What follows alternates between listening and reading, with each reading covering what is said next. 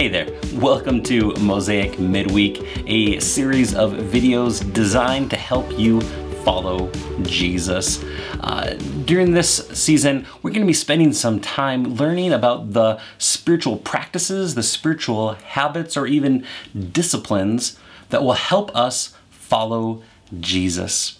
We've said that Jesus is both teacher and Lord. As teacher, he has a yoke, a system of teaching that we want to orient our lives around. And he also has disciples or apprentices, Talmidim, those who want to follow Jesus and to be like him.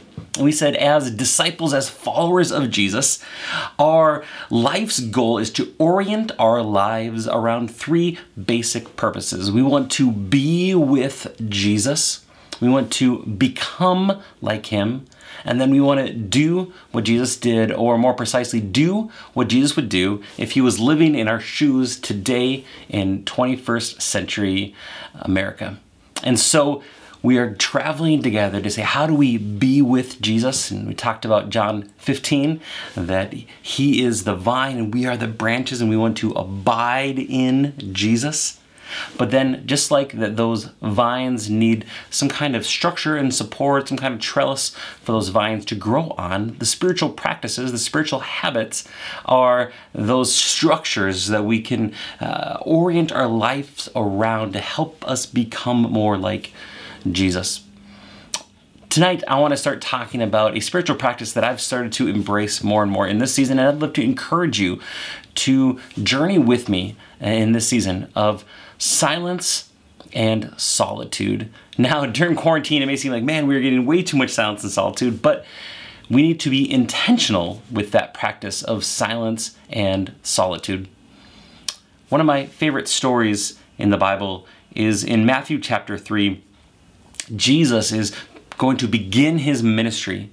And so in John or Matthew chapter 3 verse 13 we read this, then Jesus came from Galilee to the Jordan to John to be baptized by him. John would have prevented him saying, I need to be baptized by you and do you come to me? But Jesus answered him, Let it be so now, for thus it is fitting for us to fulfill all righteousness. Then he consented, and when Jesus was baptized, immediately he went up from the water, and behold, the heavens were opened to him, and he saw the Spirit of God descending like a dove and coming to rest on him. And behold, a voice from heaven said, This is my beloved Son, with whom I'm well pleased. This is an emotional high. This is a great day. Even more than that, this is the time that Jesus is commissioned into ministry. He's going to now start his ministry.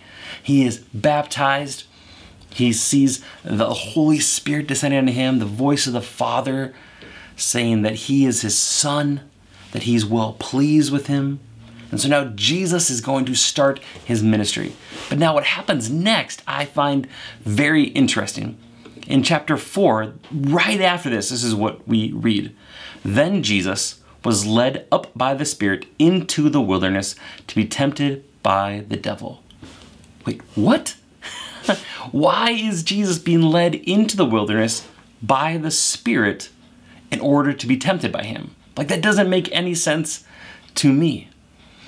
Well, that's because I think you and I, in our understanding of the wilderness, of the desert place, is that this is a place that is not good, of unrest, of loneliness, of weakness.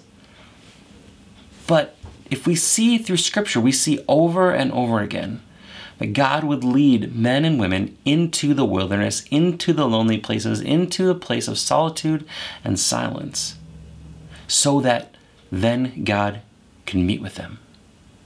And for the longest time, I thought that the devil came and attacked Jesus after 40 days of fasting and praying because that's when the devil knew that Jesus was weak that he was hungry, that he was tired, that he was thirsty. And so that's when the devil's going to strike us at our weakest moments. But I think I have it backwards. Here's what John Mark Comer, pastor out in Portland, says He says, The wilderness isn't the place of weakness, it's the place of strength. The wilderness isn't the place of weakness, it's the place of strength. He was on to say, Jesus was led by the Spirit into the wilderness because it was there and only there that Jesus was at the height of his spiritual powers. It was only after a month and a half of prayer and fasting in the quiet place that he had the capacity to take on the devil himself and walk away unscathed. And that's why when you read the Gospels, you will see Jesus again and again and again going to the wilderness, going by himself into the deserted place early in the morning, sending the disciples out ahead on the boat while he stays behind on a mountaintop, out on a boat with his friends, spending time praying in a garden because again and again he needed to unplug away from the crowds and the chaos and the noise to get away with his Father, to be renewed by the Spirit. See, the wilderness isn't the place of weakness, it's the place of spiritual strength. Right now, we are in a season of wilderness and, and solitude for many of us, and it feels so lonely, so exhausting. But I want to encourage you to use this season to allow the Spirit to fuel you, to fill you up, to be renewed and restored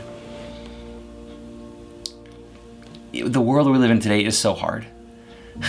you know, I remember being a high school student, a college student before I had a, a cell phone. That's 20 years ago or so, and you used to get bored.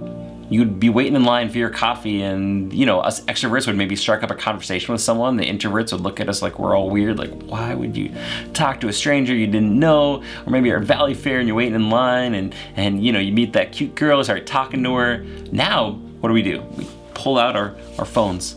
you know, anytime we're bored, anytime there's a moment of just uh, of stillness, it's so easy to pull in this and, and we scroll Pinterest or Facebook or news feed or uh, you know whatever it might be your kind of app of choice. But I believe that is where our enemy wants us to go. And our phones aren't evil, but they are tools, and we need to learn how to use those tools. And so, one of the things I've been doing, I really encourage you use your phone, set a timer, 10 minutes. Find a time in your day, set that 10 minute timer. Turn off the music, turn off the noise, maybe dim the lights, maybe you want to uh, light a candle, brew some tea, sit in a comfortable chair, set that timer, and then just sit